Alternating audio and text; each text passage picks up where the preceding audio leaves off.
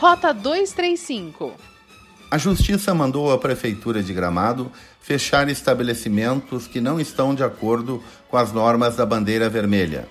A pedido do Ministério Público, a juíza Aline Ecker Ressato determinou liminarmente, terça-feira, que o município fiscalize e não autorize a operação de estabelecimentos em desconformidade com o sistema de distanciamento controlado. O município também deverá vedar a ampliação da interpretação do conceito de beira de estradas e rodovias para os estabelecimentos situados no perímetro urbano de Gramado. Também foi expedido correspondência à Brigada Militar e à Vigilância Sanitária para que fiscalizem o cumprimento da liminar e estipulou multa diária de mil reais para o município a cada ocorrência de descumprimento.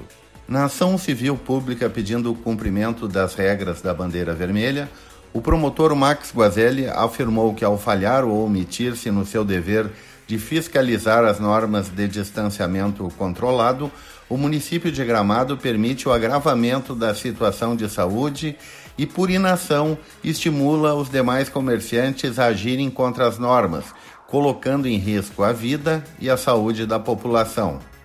Na inicial da ação, Guazelli diz que o município de Gramado atua de forma a ampliar elasticamente o conceito de beira de estrada de rodovias e, dessa forma, permite, por um lado, a operação indevida de estabelecimentos e, por outro, solapa a efetiva fiscalização dos estabelecimentos, criando um ambiente propício à desobediência geral das normas de distanciamento.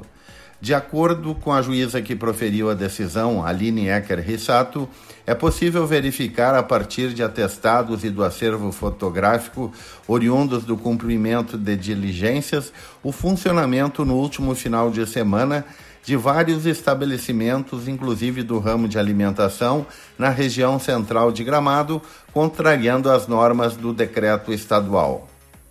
A ocupação de leitos de UTI do Hospital São Miguel chegaram ao seu limite no último domingo, quando os 18 leitos estavam com pacientes.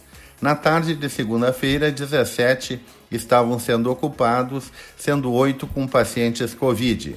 A situação também preocupa na medida que diariamente cresce o número de casos positivos para coronavírus.